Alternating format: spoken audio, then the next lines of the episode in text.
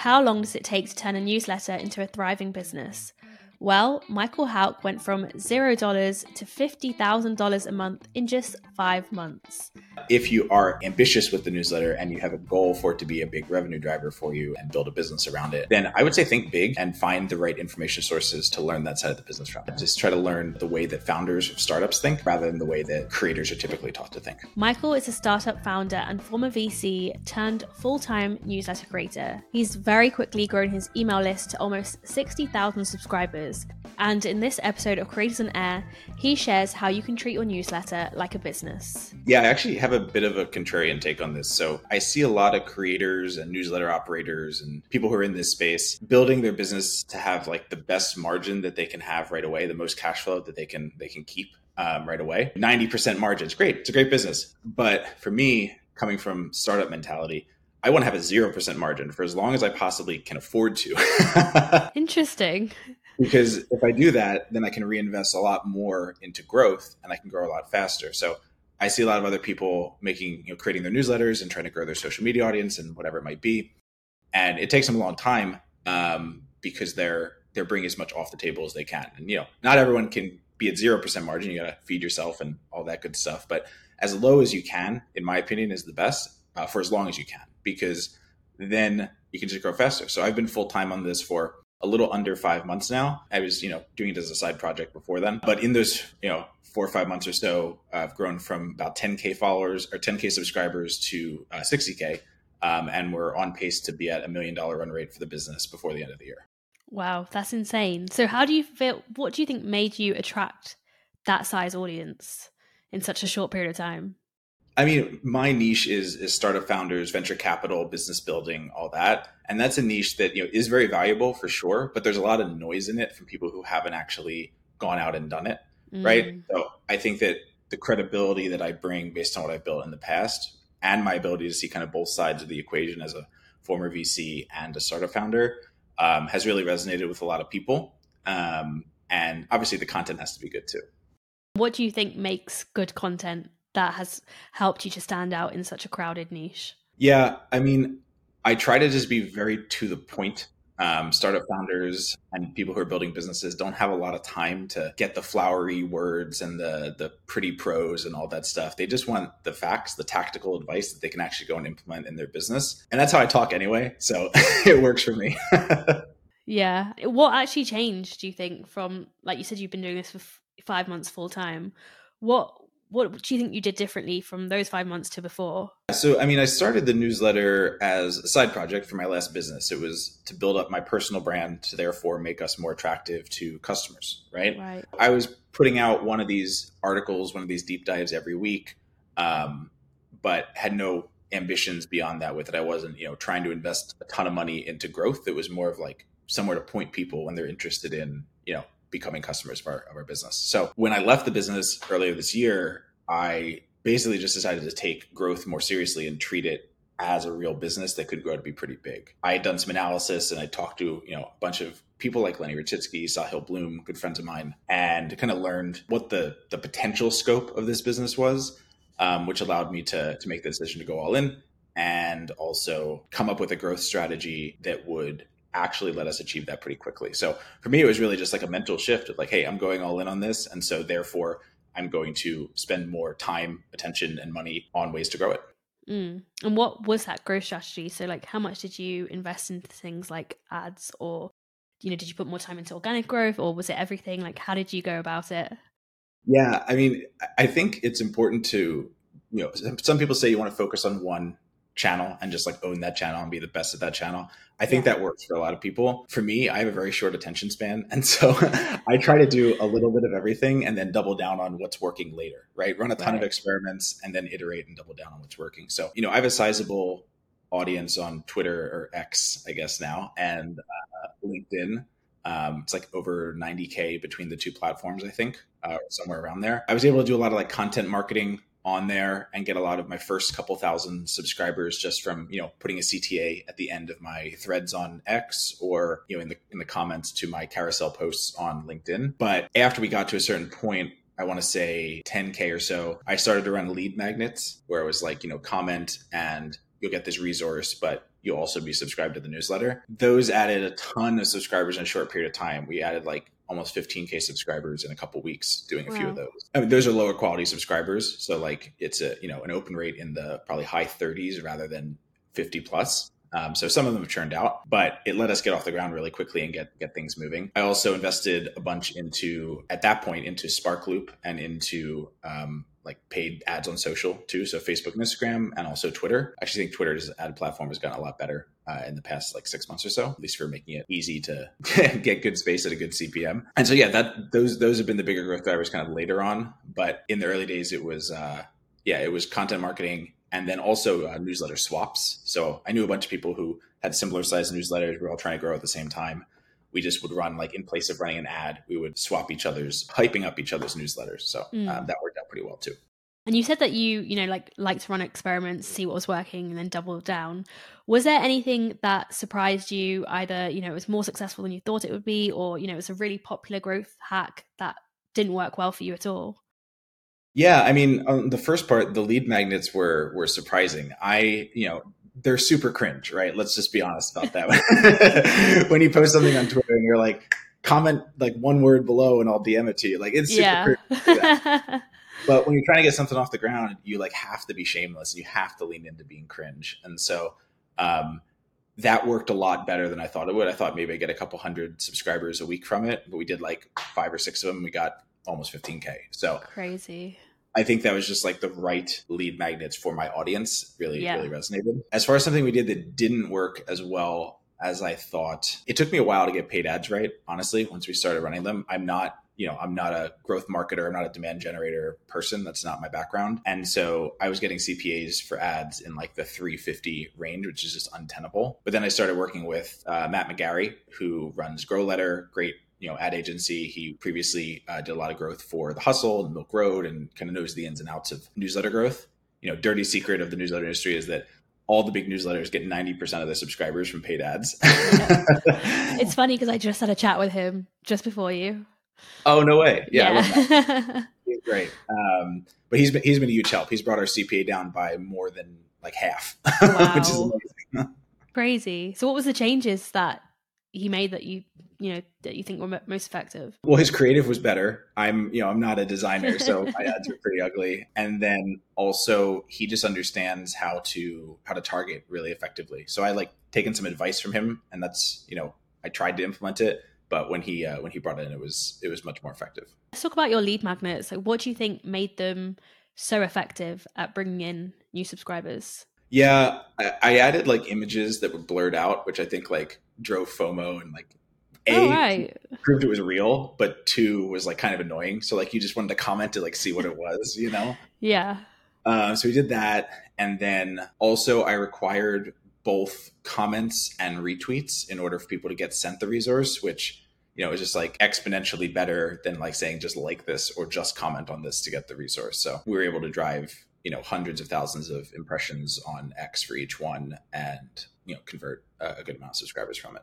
Mm. And then let's talk about how you've managed to turn this into a business because you went from making nothing to $50,000 a month in five months, which is just crazy. Like, how is that possible? What did you do? Yeah, I think actually from the time that I sent that to you, we've actually increased it. Um, we're at, uh, I just checked this morning, actually, we're at 66K in the last wow. 30 days. Um, so yeah, it's been crazy. You know, I needed to survive, right? I needed to make money to get this business off the ground and justify it and bring in great people like Matt to help me out. So yeah, I'm a hustler. I always look for different opportunities wherever I can find them. Um, I think for our case, you know, we get the majority of our revenue today comes from sponsorships. So we have a couple options. We have like a featured placement at the top of the ad. People can, you know, get like top billing. We have a secondary ad in our Tuesday send uh, that's in like the middle of the newsletter. And then a new thing we've been doing recently is selling like sponsored deep dives, but they don't they're not like structured like ads. For example, I'll sit down and do an interview with the founder of a company and get their story, get their background, uh, try to understand like unique points and unique learnings that can be taken from their journey. And then I'll write, um, you know, like a 1500 ish word deep dive oh, on wow. it and use that as one of our Saturday emails. But it comes off super organically because it's about the lesson. It's not like, hey, try this cool product, you know? So we're seeing great response from that. Uh, we just launched it a couple weeks ago. We've already sold three of them. Uh, first one actually comes out this week, which I'm pretty excited about. So yeah, so those have been great. And then you know, with running a business like this where I'm a startup founder and um, I'm writing to startup founders, they want to get my expertise. So there's like a very limited amount of time that I reserve for consulting uh, every month as well. That drives a little bit of revenue. A few months ago, two months ago, we launched a subscription plan, a paid plan for the newsletter, and people pay $15 a month or $150 a year. They get access to extra content, uh, a community of founders. I run a bunch of fireside chats people people keep telling me that they're getting too much value from it. I should charge more, but you know, I, I want to 10x the value at the at the price it's at first. So um, yeah. that's where those three streams where the majority of the revenue comes from today. Um, but then I actually just launched a few weeks ago a product called Megaphone that is a marketplace where you can basically pay a subscription and then pay individual creators in the marketplace to amplify your posts on social media. Um, and these are like very legit creators. Like it's not like random anonymous meme accounts that are, have followers in various places of the world that might not be your target audience.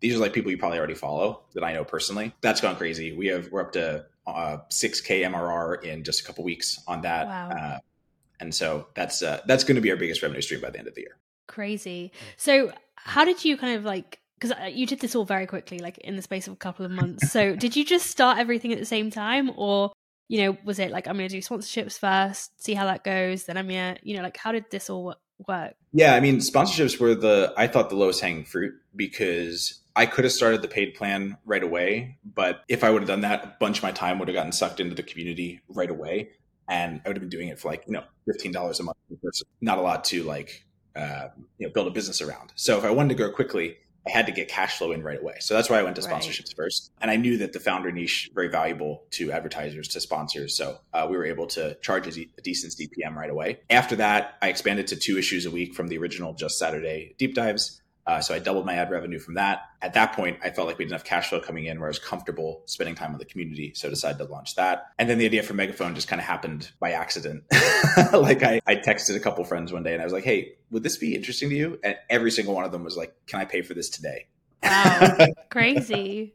That's amazing. And how do you know how to price everything? Like, you know, sponsorships, deep dives, you know, like how have you gone about even the, the membership like some people have said that you're charging too little. Like how did you know what price is there yeah i mean each one is kind of different. On the i mean i worked in in pricing at uber. One of one of my teams um, for a while was the uh, the driver and eater pricing on uber eats. Um, we oh, did right. both marketplace. So i've been doing pricing for a long time. For the sponsorships it's really just based on like how many people are actually reading the newsletter and like what the niche is right? So for me, founder niche pretty valuable. And we had, you know, X subscribers. So I was able to say, okay, at this CPM, um, this is what the price would be. But we, have iterated over time. You know, we've we've tried uh, various price points to see, oh, do we get more uh, conversion from potential sponsors we're talking to at different price points, and how do we weigh that against uh, the results that we're delivering? So we want repeat sponsors. That's the number one name of the game. We actually got two people uh, confirmed this morning is repeating, which is awesome. Yeah, so it's really just like, are we getting the results we want? And those results are our sponsors getting the results so that we get them to come back time and time again. And our ad sales process is much simpler.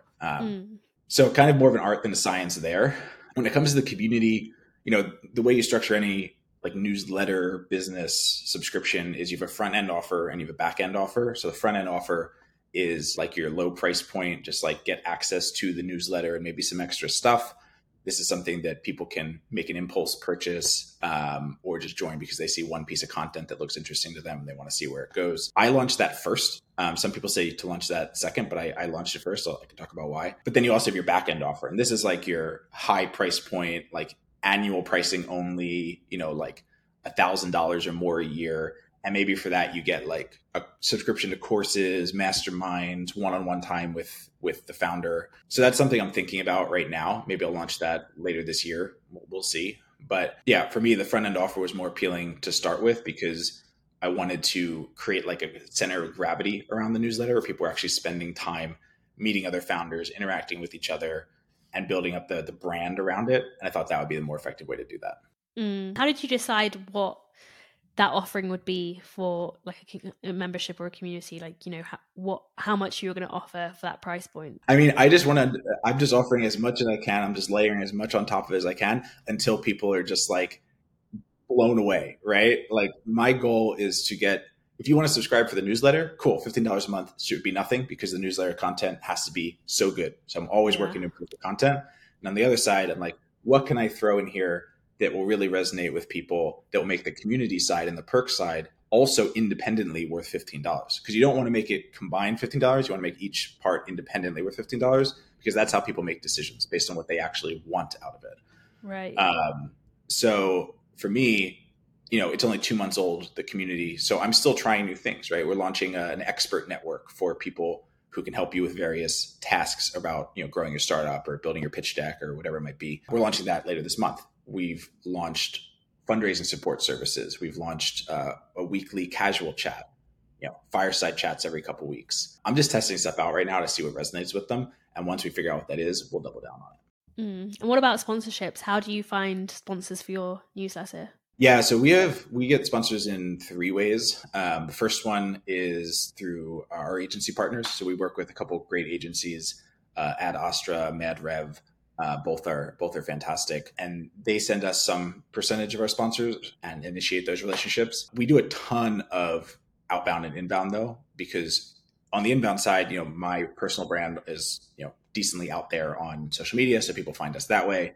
Also our audience is business owners and some of those business owners want to emphasize or want to advertise to other business owners. So it becomes a good opportunity for them to just naturally use the newsletter for something other than reading it uh, so we get a lot of inbound from there and then on the outbound side we actually will look at what uh, what brands and what, what partners are sponsoring other newsletters in our similar niche we'll track that I think we track like 70 or 80 newsletters every week now. Oh, wow. Um, and then we reach out, we find the contacts for them and we reach out to uh, to a bunch of them when we have open inventory. Wow. It seems like you have a lot going on. Like you've got a lot of content that you're creating, a lot of revenue streams you're adding, plus you're like tracking things and looking at analytics. Like how are you managing all of it?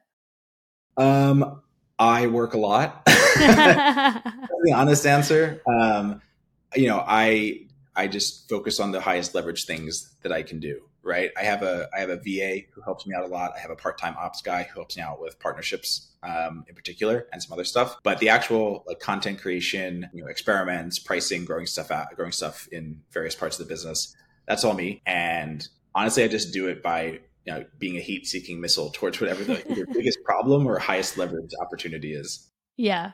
And I want to talk about your recent acquisition of another newsletter, so Daily Dose of Startups. Why did you decide to acquire that newsletter? Yeah, so that was an experiment. I think that we're going to end up seeing a rise in M&A in the newsletter space probably next year. Uh, reason for that is because, you know, there's only so much ad budget for newsletters to go around. And I think tools like beehiiv and ConvertKit and even like Sparkloop are, are inspiring people to create newsletters more and more and more. And so we're seeing a huge rush of new newsletters in the space. I do think that more brands will want to advertise in newsletters as a result. And I do think other brands will increase their budgets in newsletters as a result. But I think that the pace of newsletters will outpace the growth in available budget. And so what that's going to do is probably create a bubble. And my estimation is that bubble will happen or that bubble will start to pop next year at some point. And so I plan to be in a position where I can acquire some of these other newsletters at relatively affordable, attractive prices. Um, and so I wanted to test that out. And so the way I tested that out was Daily Dose of Startups was just a small newsletter, 2,100 subscribers. It wasn't very active. Um, the guy who was running it uh, had a bunch of other newsletter products that he was running too. So this one had kind of fallen by the wayside a little bit, but had a good subscriber list. It was very specifically in the same niche that I'm already operating in.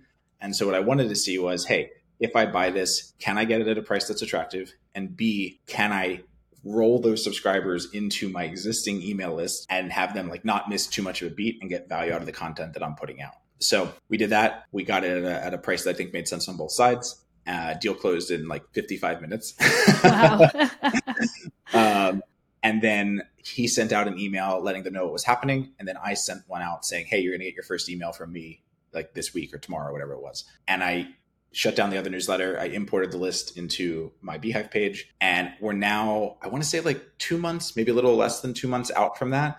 And uh, the unsubscribe rates are way better than I thought they would be, and the engagement rates are way higher than I thought they would be. I was expecting like you know thirty percent unsubscribed or something like that, but it's only been like six percent unsubscribed. I think we have under hundred people who've unsubscribed, maybe even lower than that. So it's been really attractive, um, and so I think that that proves to me that there is the ability to do this, even if you know I just rolled the newsletter into my own, which isn't probably what I would do next year. I'd probably keep them as standalone newsletters and just hire writers to keep them running in most cases. So it just gave me more optionality for for when that happens next year.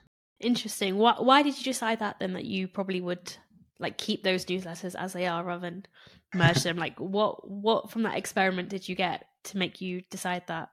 I mean, it's going to be an ad hoc decision, case by case decision for sure. But like, I guess what I'm what I'm trying to say is that next year, I think you know there'll be attractive newsletter opportunities in other verticals than just startups, right? So maybe mm-hmm. there's one in you know finance or maybe there's one in i don't know politics or or, or marketing or whatever else i'm just going to optimize what the most attractive opportunity is um, and so it might not make any sense to roll them into Houck's newsletter and it might make sense for Houck's newsletter to kind of become a, a holding company for for media assets Right, interesting. Um, what you seem to be very good at, you know, the business side of newsletters, which I guess makes sense given your startup background. So, like, what advice would you give to newsletter creators who are very good at the creative side, but aren't necessarily good at monetization and the business side? Yeah, I mean, I would say just seek out the best content to learn it. Um, you know, first of all, not everybody is creating a newsletter so that they can build the biggest business ever, right? Like we should just get that out in the in the open air, right? Some people are just writing a newsletter because they want to write a newsletter and they have people who want to hear from them and maybe they'll monetize it, but it's not their primary revenue stream. I think that's great. I think more people should do that too. But if you are like ambitious with the newsletter and you have a goal for it to be a big revenue driver for you and, and build a business around it, then I would say think big and and find the right information sources to to learn that side of the business from. Like Matt Matt McGarry does a great job breaking stuff down in his newsletter. Uh, I think it's just called Newsletter Operator. And then um, also on his Twitter, he posts so much information for free. So he's a great resource there. But yeah, I would say treat your newsletter like a startup and think about it. You know, read Paul Graham essays, read Y Combinator content. Uh, just try to learn the the way that founders of startups think, uh, rather than the way that like creators are typically taught to think. Mm. And so, how important is things like? I mean, in the startup world, you talk a lot about product market fit. So, how relevant is that to the newsletter industry if you want to build a business? Yeah, I mean, it's entirely uh, relevant, right? You're you need to you need to lead with your credibility you need to make people think that hey i actually want to read this topic from this person right it's not enough to just say to just write about an interesting topic and think people are going to care about it you need to write about an interesting topic and make the content great because they trust you as mm. the writer um, to do it so i think that just happens with the track record over time um, you know, when I started my newsletter, I didn't know what the heck I was doing. I was experimenting with different sections and different ways for to engage with my readers, and most of them failed. Um, but uh, once I found my groove and once I went full time on it, uh, it was a different story. So I would just say um, to you know to lean into that as much as possible. Yeah. What's your mindset for growth now, and you know what's next for you as a new newsletter creator? Yeah, I mean, let's let's pour the gasoline on. You know, love it. I just increased my my Sparkloop budget from 10k to 20k a month. Oh wow! Uh, I'm running a bunch of paid ads as well. I'm writing Twitter threads three times a week, LinkedIn posts five times a week. Um, I'm all in. I, I, want this the email list. My original goal was to get the email list to 50k by the end of the year uh, when I went full time in like Q1. Uh, now I mean I already hit 50k, so I have reset the goal to 100k, but it's trending towards hitting that in November. So maybe I need to think bigger. I, I love that you're investing so much into it. But what advice would you give to someone who maybe doesn't have that kind of budget? You know, to start investing into ads and Sparkloop? Like, what is the best way for them to, you know, be as driven and growth orientated as you, but you know, with what resources they have? Yeah, for sure. I mean, you only reach that scale once you get to a certain point, right? Yeah. Uh, in the early days, you know, lean into content marketing, lean into swaps with other people, whether that's recommendations after they subscribe to your newsletter or whether it's like in place of ads, you know, get your audience comfortable with seeing quote unquote ads but just show them other newsletters and therefore you know have those newsletters reciprocate by showing you. Um, that drove a lot of our growth early on. So I, I, would say follow that formula as much as possible. Um, but yeah leaning into content marketing is a great way to get started. Um, and you know that worked for us. So i would recommend that. Other thing would be you know monetize as soon as possible. I think a lot of people wait to monetize either because they are worried about introducing ads or because they just aren't prioritizing it and they're prioritizing the content which is fine. But you know bringing in revenue gives leverage to your business to invest more. So mm. i would say you know use tools like Passionfroot to set up a sponsorship offering even if it's only a little bit of money, even if it's only just getting started and you know you can't work with every sponsor in the world yet, yeah, I would say monetize as soon as possible. Yeah, I love that advice. I've already asked you, you know, what's something you've taken as a startup founder that you've applied to being a creator. But now I'm going to ask you, what's something that surprised you or, you know, something you've learned entering the creator world that, you know, has helped you grow? Hmm, it's a good question. I, I think that honestly, the thing that surprised me the most is how similar it is to being a startup founder. uh, honestly, it's, you know, I've approached it pretty much the same way, but I didn't think I was going to do that when I started. Right. Um, but just treating it more like a business has been um, has been hugely beneficial in a short period of time for us. So I would I would recommend that. Another thing though is just that like you know when you're a startup founder, you're in the weeds. You have like crazy crisis meetings all the time. You know your product is breaking, whatever it might be. Your users are complaining, whatever happens, and you have to just be super available for all these calls, all these team syncs sometimes, and things like that. Being a creator, I really like it because if I don't want to have meetings, I don't mm. have to right? Mm. I literally can just set my own schedule 100%. And if I want to go to the park at 3, 3 p.m. in the afternoon, I can do that. Yeah, no, I like that. Okay, so I'm going to end with a quick fire round now. So I'm going to ask you five questions that I ask every creator that comes on air, starting with, and you've kind of already answered this. What's your favorite thing about being a creator? Um, yeah, probably just the probably just the freedom of getting to um, you know run my own uh, business or creator business or whatever it is uh, exactly how I want to, uh, owning 100% of it and uh, just setting up setting up my life exactly as I want to. Yeah. Also, I would add on to that too because my niche is startup founders. It really lets me keep on like the cutting edge, the bleeding edge of where technology and, and businesses and the world is going. Mm. Um, so that energizes me, keeps me super passionate every day. I love that. And what's something that gives you the most inspiration for what you create?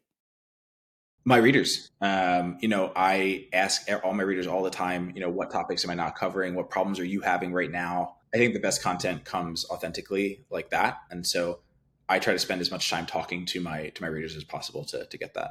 Oh i love that. And what's one tool that helps you the most as a creator? I mean there's a lot. I, I, I use a lot of different tools. My community couldn't exist without circle. My newsletter wouldn't be half as good as it is without beehiiv I wouldn't have made as much money as quickly without Passionfroot. So you know, the triumvirate there is uh, is powering a lot of stuff for me. I love that. Um, and what's something that helps you with your creator work life balance? My wife. my, I'm not good at work life balance on my own. I work all the time, so having uh, having someone to to make me remember to enjoy the rest of life is uh, is good. And what's one piece of advice that you'd give to other creators? Treat your you know creator business like a business right think about how to grow it invest as much as you can without putting yourself at risk um, yeah just treat it like a business Amazing. Thank you so much, Michael. I feel like this is such a great conversation. I feel like, especially for people who feel like they can't turn it into a business, I think this is the conversation that will really help them change their mind, especially how quickly you managed to do it. So, thank you so much for coming on air. Yeah, Akta, thanks so much for having me. This was uh, this was a lot of fun. You can find Michael on Twitter, LinkedIn, and his newsletter. And if you are a creator and one of your revenue streams is sponsorships, check out Passionfroot. We help you to streamline your entire workflow. I'll see you in the next one.